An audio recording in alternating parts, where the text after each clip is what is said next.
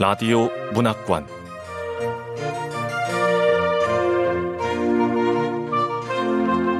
한국 단편 문학 특선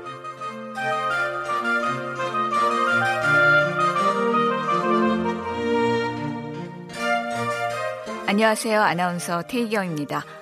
KBS 라디오 문학관 한국 단편 문학 특선 에서 준비한 역사 속으로 들어간 소설 마지막 작품은 김성동 작가의 무섭고 슬픈 이야기입니다. 김성동 작가는 1947년 충남 보령에서 태어났습니다. 1975년 주간 종교 종교소설 현상 모집에 단편 소설 목탁조가 당선되고 1978년 중편 소설 만다라로 한국문학 신인상을 수상하면서 본격적인 작품 활동을 시작했습니다. 1985년 제4회 신동엽 창작 기금, 1998년 제7회 행원 문화상을 받았고요. 대표작으로 장편 소설 만다라, 풍적, 집, 길, 꿈, 국수, 소설집 붉은 단추, 산문집, 생명기행 등 많습니다. KBS 라디오 문학관 한국 단편문학 특선 역사 속으로 들어간 소설 제3편 김성동 작가의 무섭고 슬픈 이야기 함께 만나보시죠.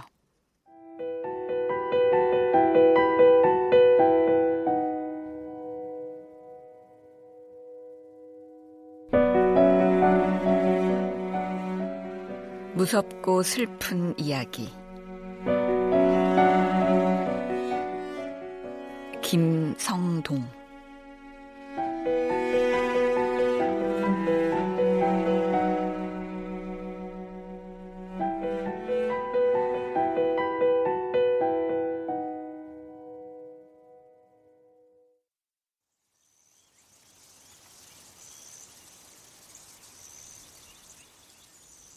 풀벌레가 우는 소리인가? 아니면 바람에 흔들리는 나뭇가지들이 몸뚱이 부벼대고 나뭇잎들은 또 볼 부벼대는 소리인가? 그것도 아니라면 땅 밑을 흘러가는 땅속 물소리. 힘껏 눈을 감았다 뜨며 긴 숨을 내리쉬었다. 그리고 윗몸을 전후좌우로 몇 번 흔들고 목을 서너 번 돌린 다음 결과부자 친 두 무릎을 콩콩 두드렸다. 아, 아, 마군이로구나. 마음속에 온갖 번뇌 마군이. 거기다 악마의 왕 파순이까지. 아.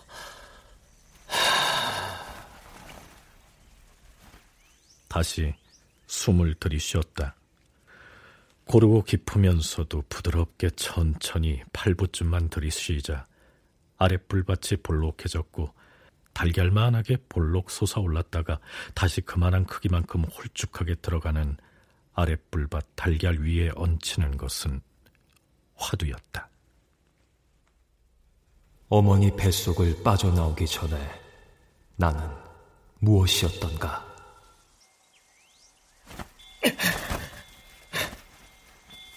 벌떡 몸을 일으켰다. 궁예 미륵님께 합장 반배한 다음 방을 나갔다.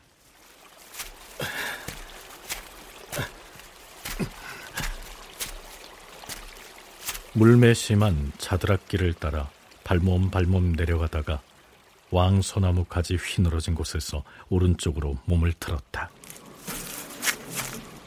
이게 무슨 소리지?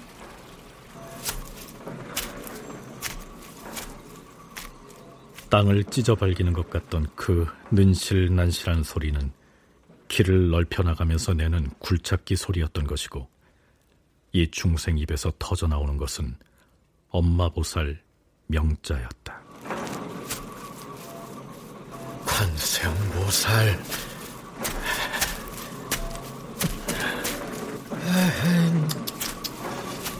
이게 다 뭐야? 에이.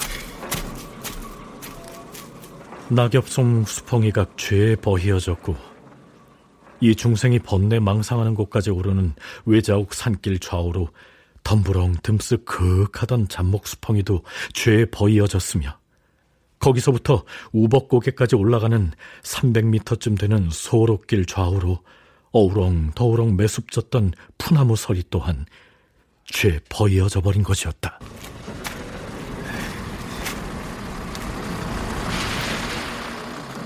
에이 그 별꼴이네. 아, 이 산속에다가 길을 내서 뭐 하겠다는 거야. 아휴, 2차선 도로는 되겠구만. 비켜! 사람 없는 길에서 다치기가 더 쉽다고! 괜히 산길에서 짐승들이 죽겠습니까? 아니, 저, 어디까지 길을 내는 게요? 그 듣기로는 사리사찰 빗돌서부터 우먼국에 넘어 다른 면까지 한 10리쯤 된다던데 아이 산속에 무슨 커다란 공장 같은 산업체가 있는 것도 아니고 무슨 전문대학 같은 큰 학교가 있는 것도 아닌데 이 좋은 산길을 왜 2차선으로 넓힌다는 거지? 아, 낸지를 압니까? 우리야 시키는 대로 하는 거지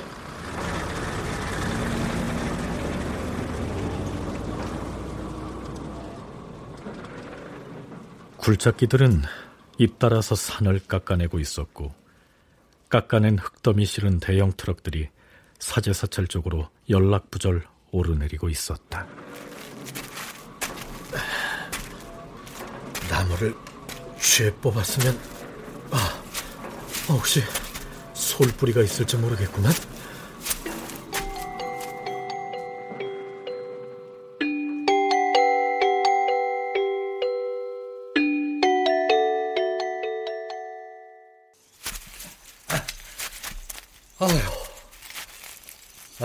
이제 좀 조용하네. 이 중생이 망상 번뇌하는 토굴은 세면이 국유림으로 둘러싸였는데 워낙 외진 곳이라 하늘 밑에 벌레들 발길이 뜸한 편이다. 봄이면 산나물 캐고 여름이면 야생차 다릴 꽃과 풀을 뜯고 가을이면 버섯 따고 도토리 상수리에 알밤 줍고 겨울이면 보드득 보드득 꽈리 터지는 소리 나는 순눈길 걸으며 고라니, 까투리, 장기, 족제비, 청설모, 다람쥐, 메토끼와 벗하면 된다. 어, 아 이건 솔뿌리. 죄에다 낙낙장송들 뽑아가서 이런 솔뿌리가 많이 뒹굴고 있구만.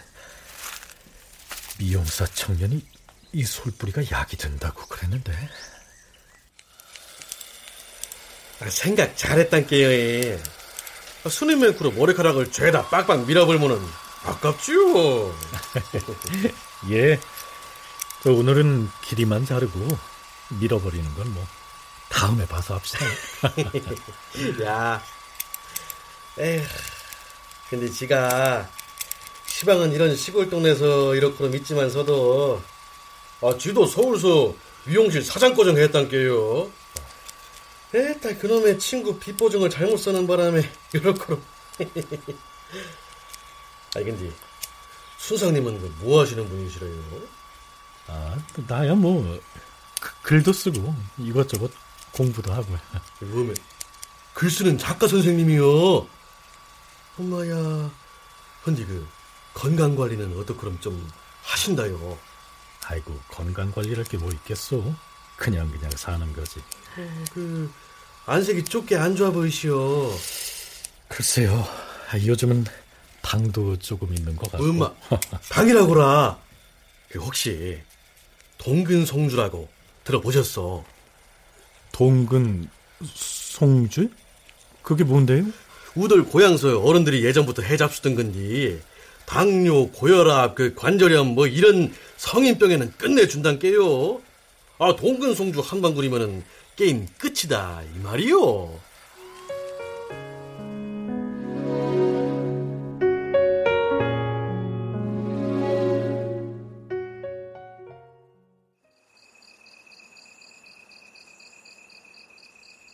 산돌림이라도 한 줄금 하려는지 저 너머 용문산에 매지구름 떴고 황덕 불빛 같은 노을이 낮게 깔리고 있었다.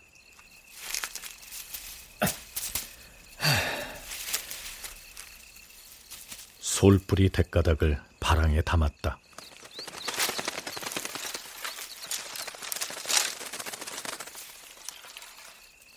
후두둑 후두두둑 옷단 뜯어지는 소리가 나면서 퍼들껑 퍼들껑 날아오르는 메새들이었다. 이제 그만 돌아갈까?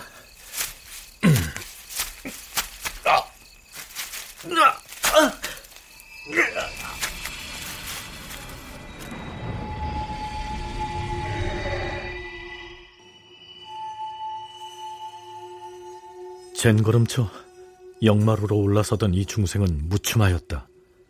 무엇인가 희뜩하고 눈 옆을 스치면서 관자놀이개가 뜨끔했던 것이다.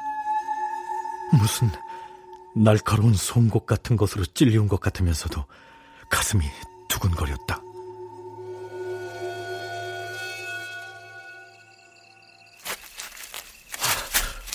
아, 뭐지? 둘러봤지만 아무것도 없었다.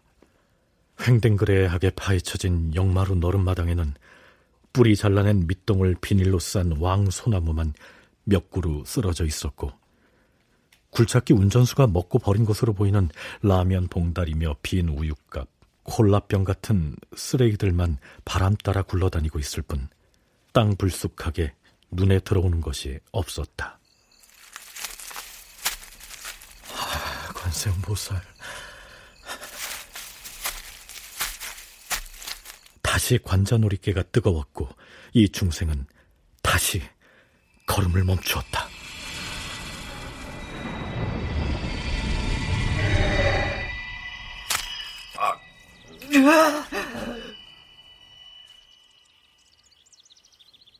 그리고 살근히 고개를 돌리다 말고 흡 숨을 삼켰다.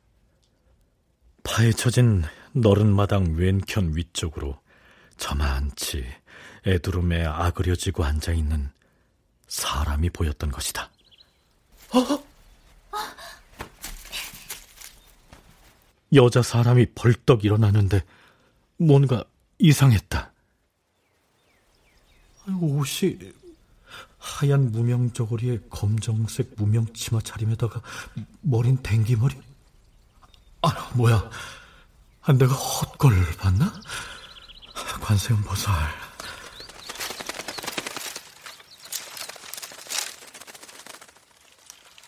얼른 고개를 돌리고 서둘러 역마루를 내려왔다.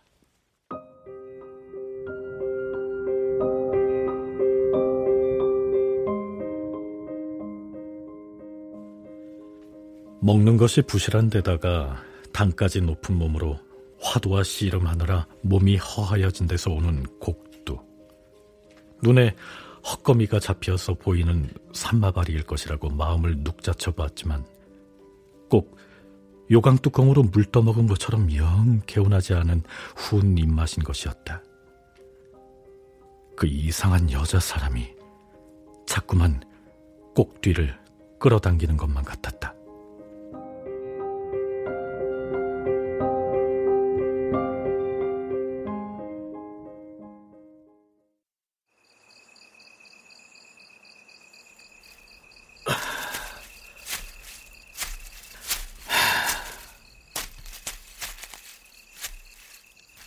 다시 역마루에 오른 것은 이튿날 다저녁 되었다. 굴착기 소리와 대형 트럭 굴러가는 소리가 끝나기를 기다린 것이었고 대여섯 가닥 솔뿌리를 끊었다. 비닐봉다리 담긴 바랑을 찌고 역마루에 되짚어 올랐을 때였다. 경허스님 참선곡을 읊조리며 앞만 보고 걷던 이 중생은 흡 숨을 삼켰다.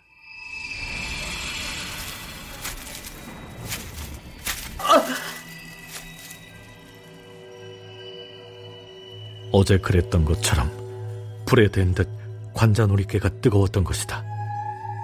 어제 그 자리에 아그려지고 앉아있는 여자 사람이었고 이 중생은 관세음 보살을 불렀다.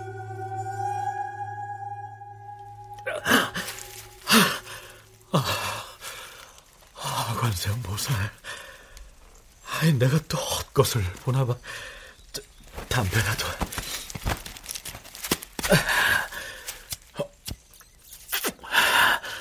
관세음보살. 영산 마지를 입에 물었다. 그런데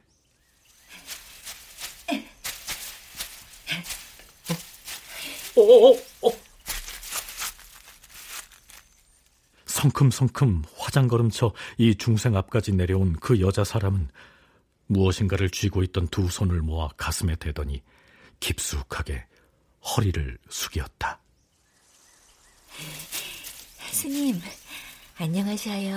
아, 아, 예. 저 이 사람은 스님이 아닌데요. 아이고 참 애살스럽게도 웃네. 스님은 어느 절에 계셔요? 아, 저 스님이 아니고 그냥 저 공부하는 저, 저 밑에 있습니다. 비사란야라고 절 아닌 절이죠. 음, 절 아닌 절이라면 무슨 치성 드리는 곳인가요? 아, 무당들이 산기도 하는 곳? 뭐? 무당들이 산기도 하는 곳? 자, 그냥 혼자서 망상 번뇌하는 토구리 올치다. 아, 그러시군요. 독 공부하시는 수자 스님이시구나. 전 또 상원절이나 용문절에 계시는 스님인가 하였지요. 여자 사람의 눈자 위에 깔리는 이내 같은 기운을 보며 이 중생은 급하게 마지를 빨았다. 회원의 풍속 화첩에나 나올 법한 무명 치마 저고리며 길게 따느려 무슨 천 조각으로 질끈 묶은 댕기며 그리고 무엇보다도 놀라운 것은 맨발이라는 점이었다. 오이 씨 같이 자그마한 발이었는데 맨발로 산길을 다니는 듯 오동빛으로 새까맸다.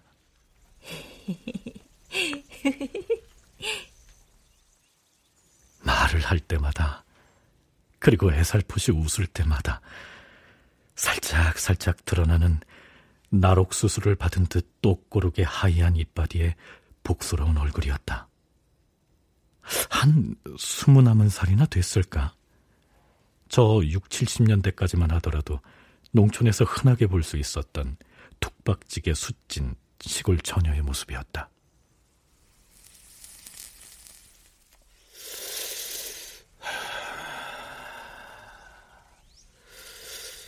무명 치마 저고리에 댕기머리며 맨발이라니 이건 실성한 사람인가? 아니 실성을 해도 그렇지 요즘 누가 저렇게 입노?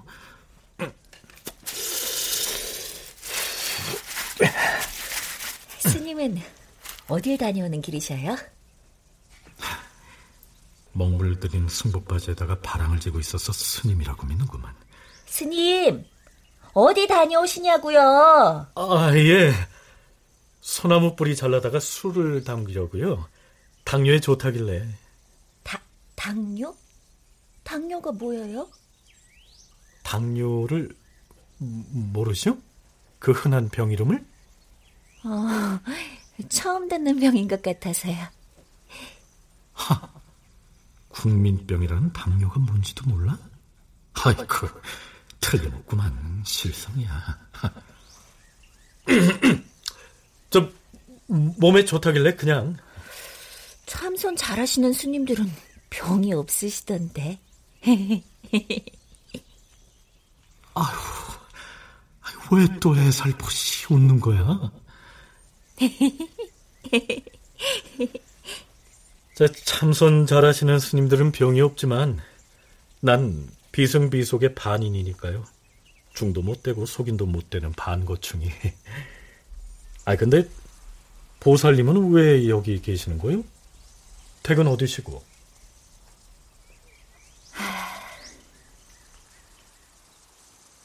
후꾸름한 생각이 든 이 중생은 급하게 물었는데 대꾸가 없었다.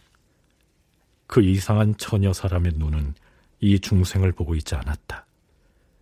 깐 무릇처럼 해맑게 톡찬 이마에 반볼진 두 볼이 복스러워 보이는 그 처녀 사람의 왕홍머루를 박은 것처럼 놀란 듯 커다란 눈이 던져져 있는 건 허공중이었다. 허공중 너머로 구불텅구불텅 내려가는 저 아래 금왕 쪽 산모롱이었다. 꼭 온다고 했거든요. 반드시 꼭 살아서 돌아오겠다고 나하고 언약을 했단 말이에요. 꼭 온다고. 혼잣말처럼 중얼거리는 처녀 사람을 바라보던 이 중생은 얼른 몸을 돌리었다. 그리고 얼른 역마루를 내려왔다.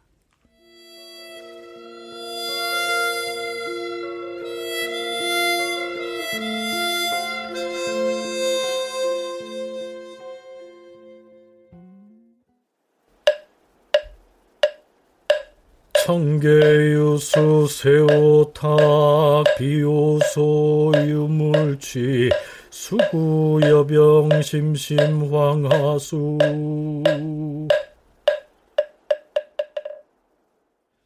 소나무 뿔이 잘 나온 것이 연나문 개밖에 안 되므로 땅 파고 항아리에 넣어 소주 붓고 묻어두려면 아직 한참 더 잘 나와야 되었지만 영 거시기한 것이었다.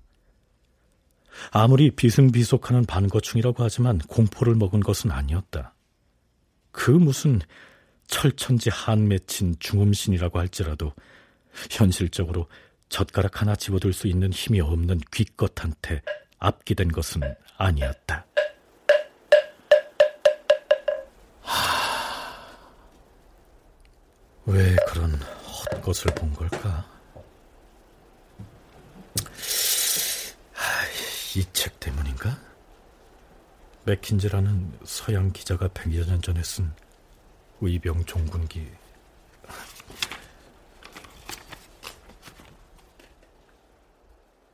지금 이 순간에도 저 세상으로 가지 못하고 한 맺힌 조선반도의 구만리장천 허공중을 떠돌고 계신 중음신들 천도할 수 있는 죽비 소리 한번 내보지 못하고 그 이들 눈물 닦아줄 다란이 같은 소설 한 편 써내지 못하는 나 같은 중생을 무엇으로 일러 작가라고 부를 수 있을 것인가? 그렇게 한 일해쯤 지났을 때였다.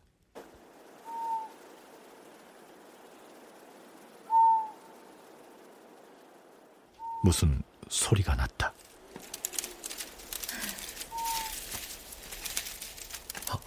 아, 이제 헛 소리까지 들리는 건가? 창밖은 먹물을 뿌린 것처럼 캄캄한 어둠이었는데 이 중생은 숨을 삼켰다.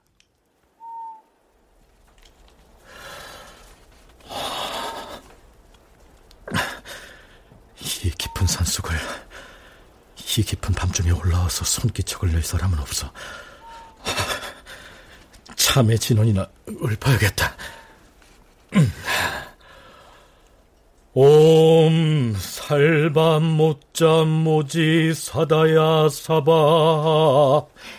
옴 살밤 못잠 모지.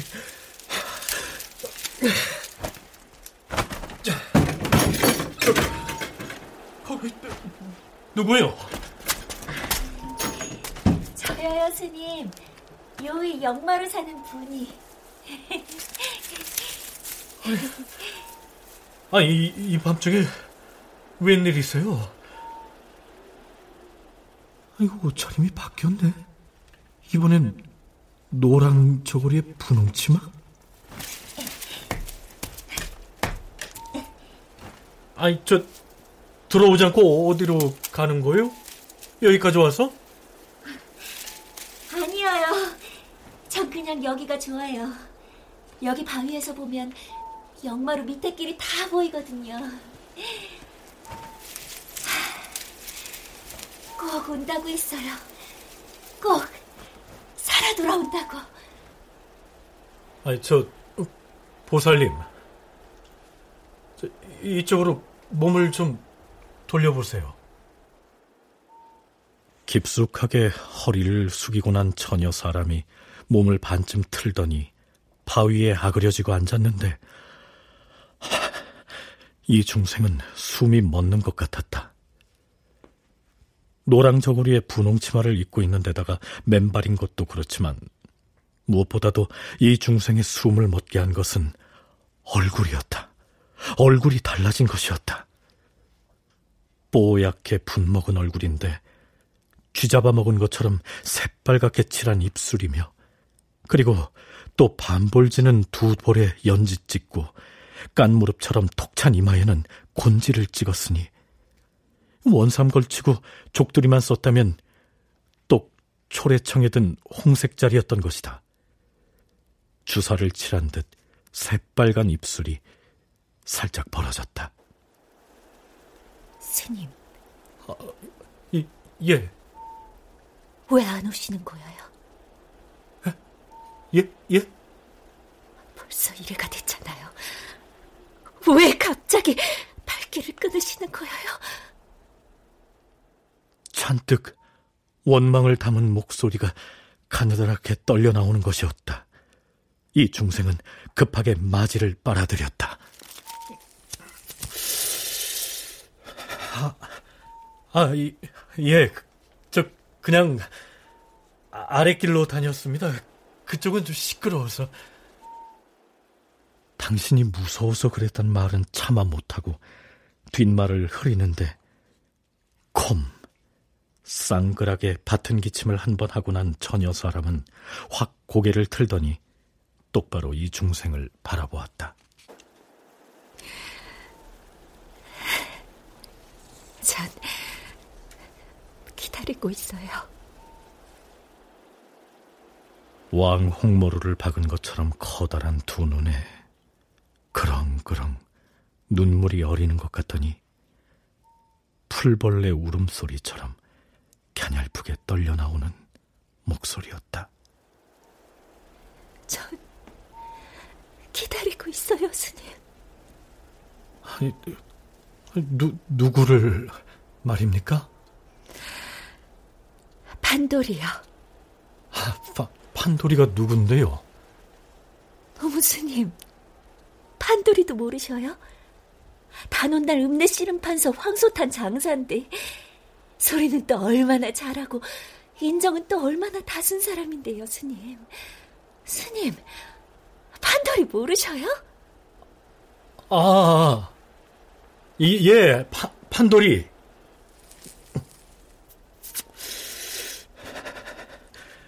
이거 뭐 쫄딱 실성한 사람이구만.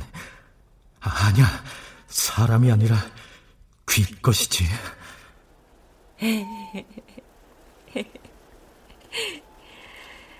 판돌이가 돌아오면 우린 혼인을 할 거거든요.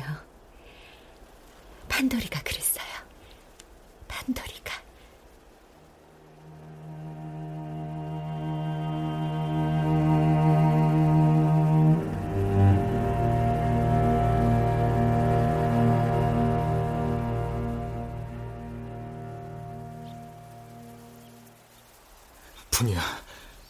극악 무도한 외놈들이 명성 황후를 시해하고 우리나라를 제 맘대로 짓밟으며 조선 사람들 다 죽이고 있어. 이놈들 싹 다 물리치고 올 거야. 나 돌아오면 그때 우리 혼인하자. 미륵님 전에 손가락 걸고 맹세하자. 어. 자, 손가락 걸어. 미륵님, 우리 두 사람 혼인해서 자식 많이 낳고 오래오래 다정하게 살게 해주세요. 살게 해주세요, 미륵님.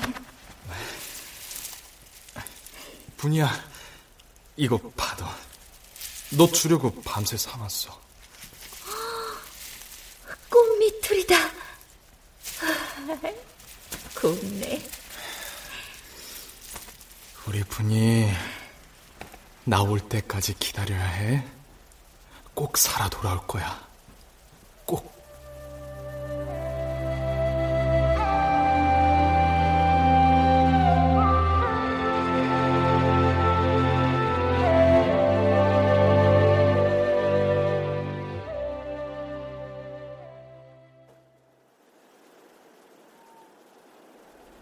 판돌이가 삼아준 꽃미툴이 다를까봐 신발은 두 손에 나눠 들고 다녔구나.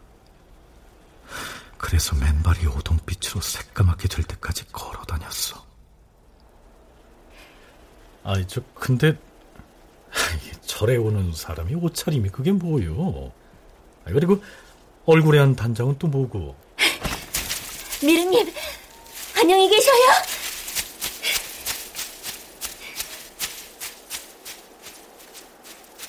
처녀 사람은 몸맨돌이 그대로 허공을 향하여 깊숙하게 합장 배례를 한 다음 몸을 돌렸다.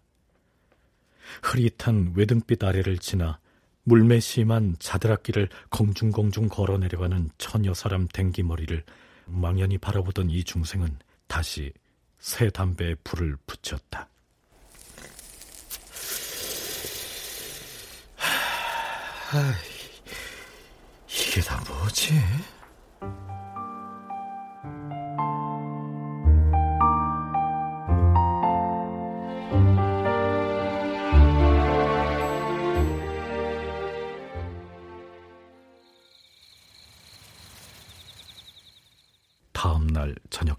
우벅곡의 역마루 한터에 올라섰을 때였다. 애두름 내려온 처녀 사람이 앞길을 막아서는 것이었다. 혹시 산동 쪽에서 올라오는 사람 못 보셨어요? 기다리는 사람이 있어? 의병이요. 에? 어, 의병이라뇨? 조선 사람이 의병도 모르셔요? 핫바지 저고리에 집신 신고 화순 때면 의병도 모르셔요? 참선 공부한다는 스님이. 아니, 의병이라고 하셨소이까?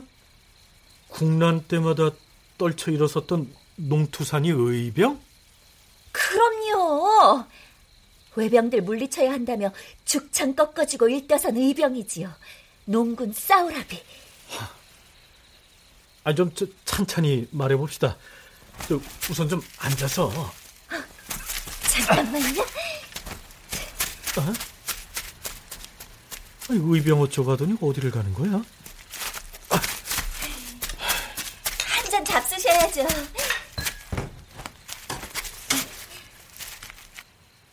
애두름 다른 박질 쳐 올라간 그 새각시가 두 손에 나눠지고 내려온 것은 놀랍게도 술병과 안주 접시였다. 한 잔 잡수셔요. 악독한 외병들과 싸우시느라 얼마나 애쓰셨어요.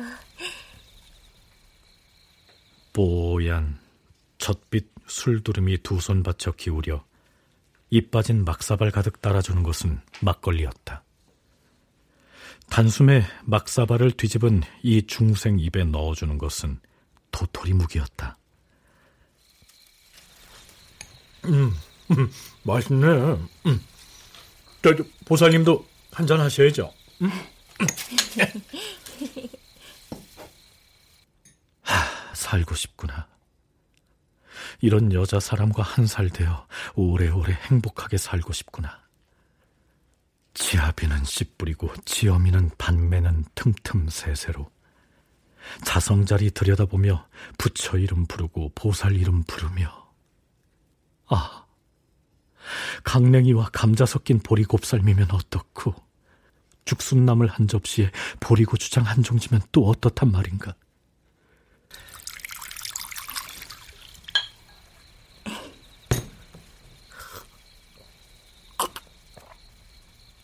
막걸리를 마시고 난 처녀 사람이 푸르르 진저리를 치며 이 중생을 바라보았다.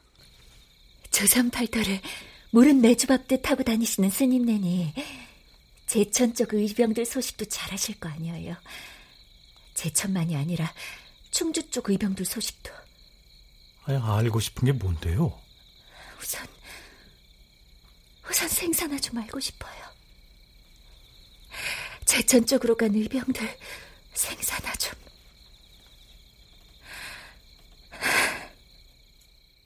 아득한 눈빛이 되어 저 아래 금왕 쪽 산모롱이를 바라보는 홍색 자리였고 이 중생은 마지에 불을 붙였다. 아니 근데 승병들이 외병들하고 싸웠던 때라면 이 여인이 말하는 건 구한말 김백선 장군이나 유인석 선생이 의병부대 선봉장으로 맹활약하던 때인가? 아니면 1907년 13도 창의군이 모였던 저 양동 삼상이 싸움 때를 말하는 건가? 무서워. 무서워요, 선생. 아, 아 아니, 어, 왜 그래요? 무서워 죽겠어요, 스님. 저, 저, 저, 저거 봐요. 저거 좀 보세요. 저 피, 피좀 보세요. 왜요?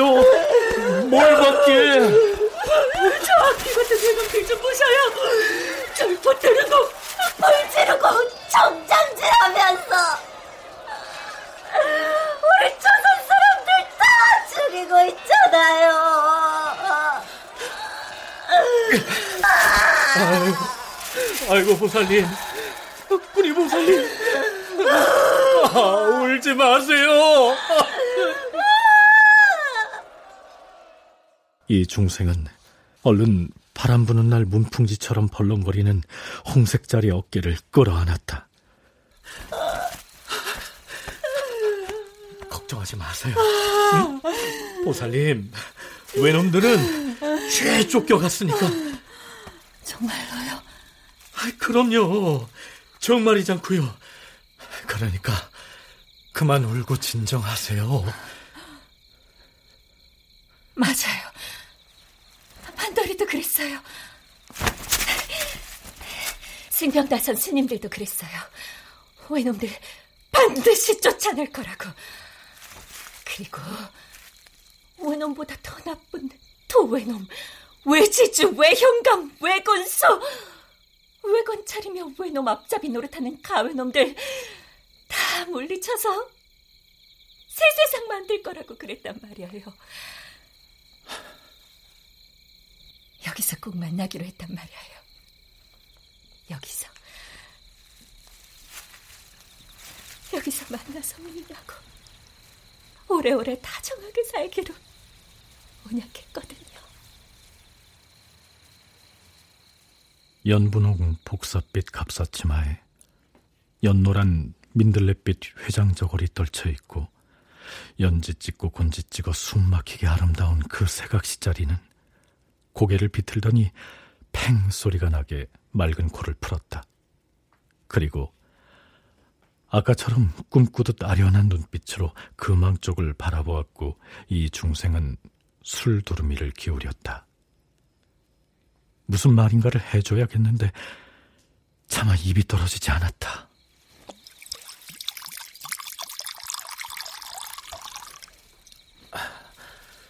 아, 저, 보살님.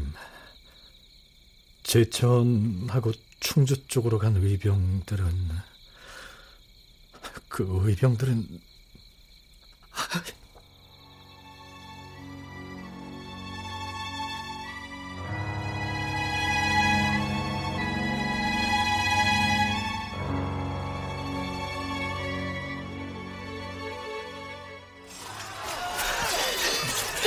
이섬 빨리 도망가요. 외놈들이 너무 많아요. 무기도 많고.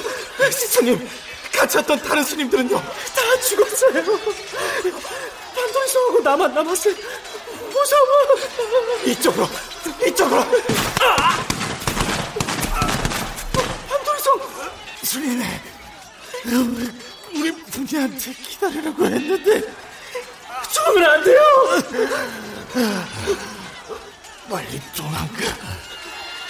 가서 우리 부인한테 나잘 있다.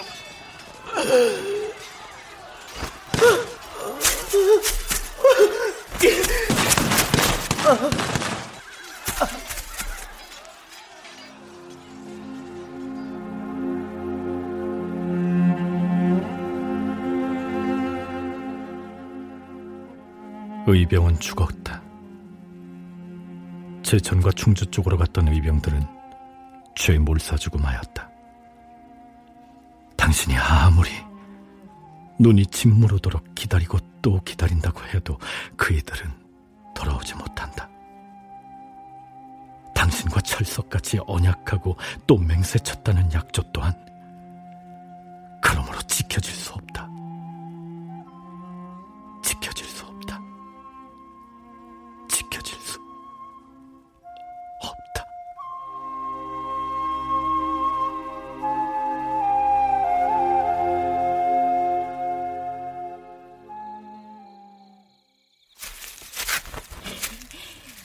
화승대 메고 주렁주렁 탄띠 차고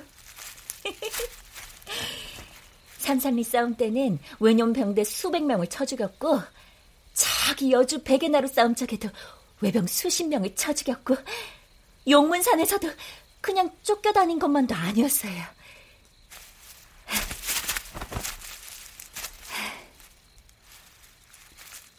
마치 외병 토벌대와 싸우는 의병처럼 두 팔 번쩍 치켜들고 허공종을 찌르고 잡아당기고 흩뿌리던 홍색 자리가 털푸덕 소리나게 주저앉았다. 그리고 두 무릎을 세워 가슴에 대더니 붙여 세운 두 무릎을 두 팔로 꼭 끌어안는 것이었다. 잘 보고 계셔야 돼요. 예? 어, 뭘? 네 사람이거든요. 우리 판돌이하고 애기 의병 한 사람하고 승병 두 사람. 외놈들이 쟤 죽였단 말이야요.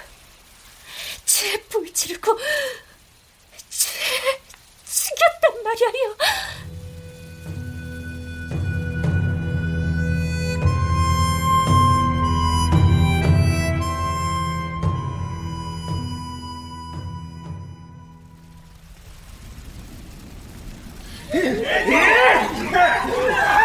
여러분들이 뒤에다 불을 질렀다! 한돌이 성 용문절도 타고 있어요. 상원절은 다 탔대요. 사장님, 우리 두물머리 건너 임진각 쪽으로 갈 거예요. 임진강에 가면 살 수가 있나요? 무서워. 스님, 저 만주 땅에 가서 다시 힘 기른 다음에 매놈하고 싸울 거예요. 그럼 다 살 수 있어요. 정말이죠, 판돌이 성.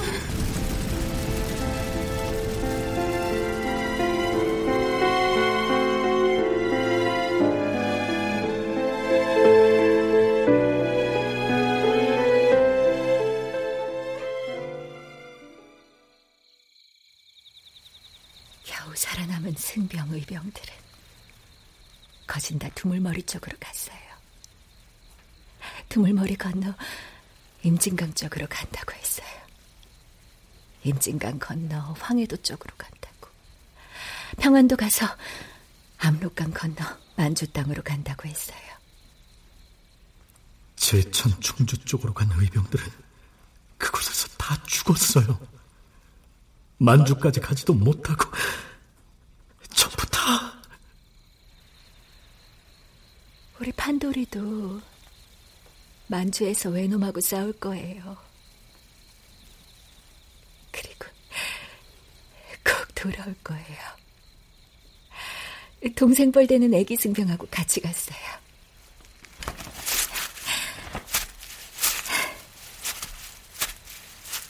공중공중 화장걸음 쳐가던 홍색 자리가 반비알진 산자락으로 접어드는가 싶었는데 관세음보살 엎떠지며 곱떠져 애도름 올라선 그 홍색 자리가 보이지 않는 것이었다. 한참을 더 기다렸지만 돌아오지 않았다. 이 중생은 몸을 일으켰다. 피틀 하고 쓰러지려는 몸뚱이를 바로잡은 이 중생은 연불처럼 서러운 발걸음으로 영마루를 내려왔다.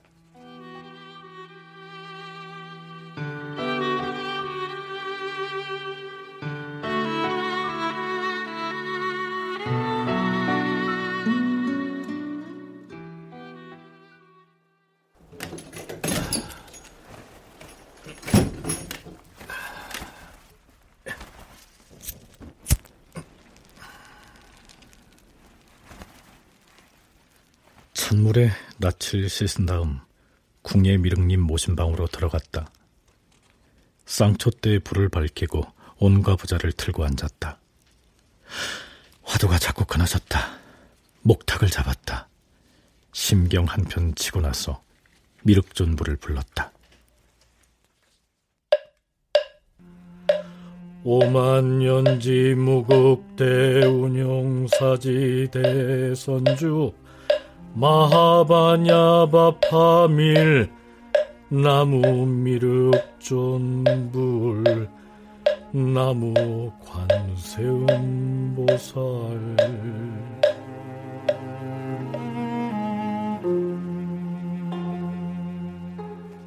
목타는 그리움으로 불렀다. 사무치게 불렀다. 이 중생이 미륵전불을 부르는 것인지 미륵전불이 이 중생을 부르는 것인지 모르게 불렀다.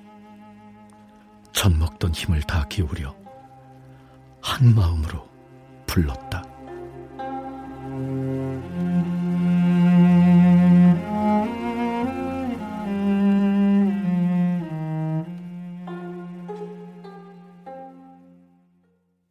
견딜 수 없게 배가 고팠다.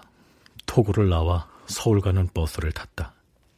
다시 토굴로 가는 것은 꼭 한철만이었다. 포장된 2차선 아스팔트 길 따라 우벗 고개로 올라갔다.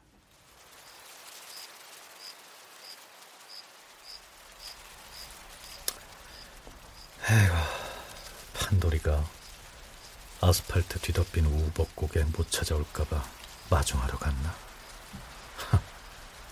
어쩌면 물어물어 제천과 충주 쪽으로 내려갔는지도 모르고 판돌이가 삼아준 꽃미털이 다를까봐 두 손에 나눠 들고 오동빛으로 새까만 맨발로 걸어 다니고 있겠지.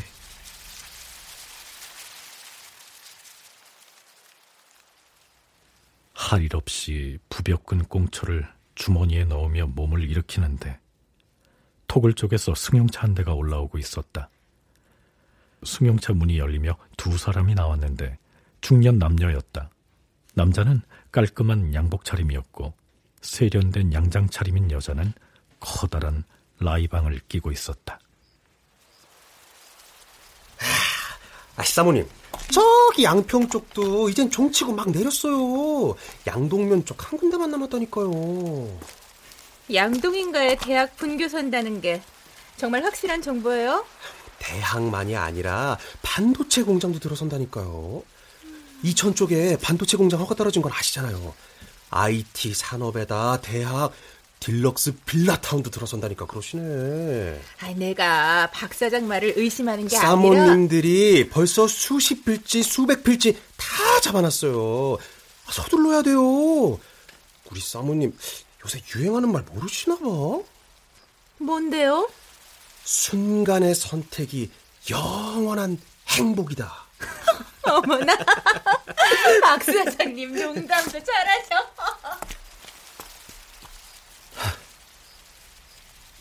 세상이 이렇게 달라지니.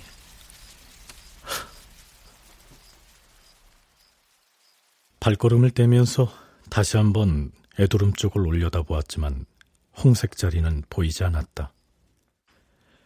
영험 없는 장엄 연불이나 읍조리며 역마루를 내려오던 이 중생은 무춤하였다.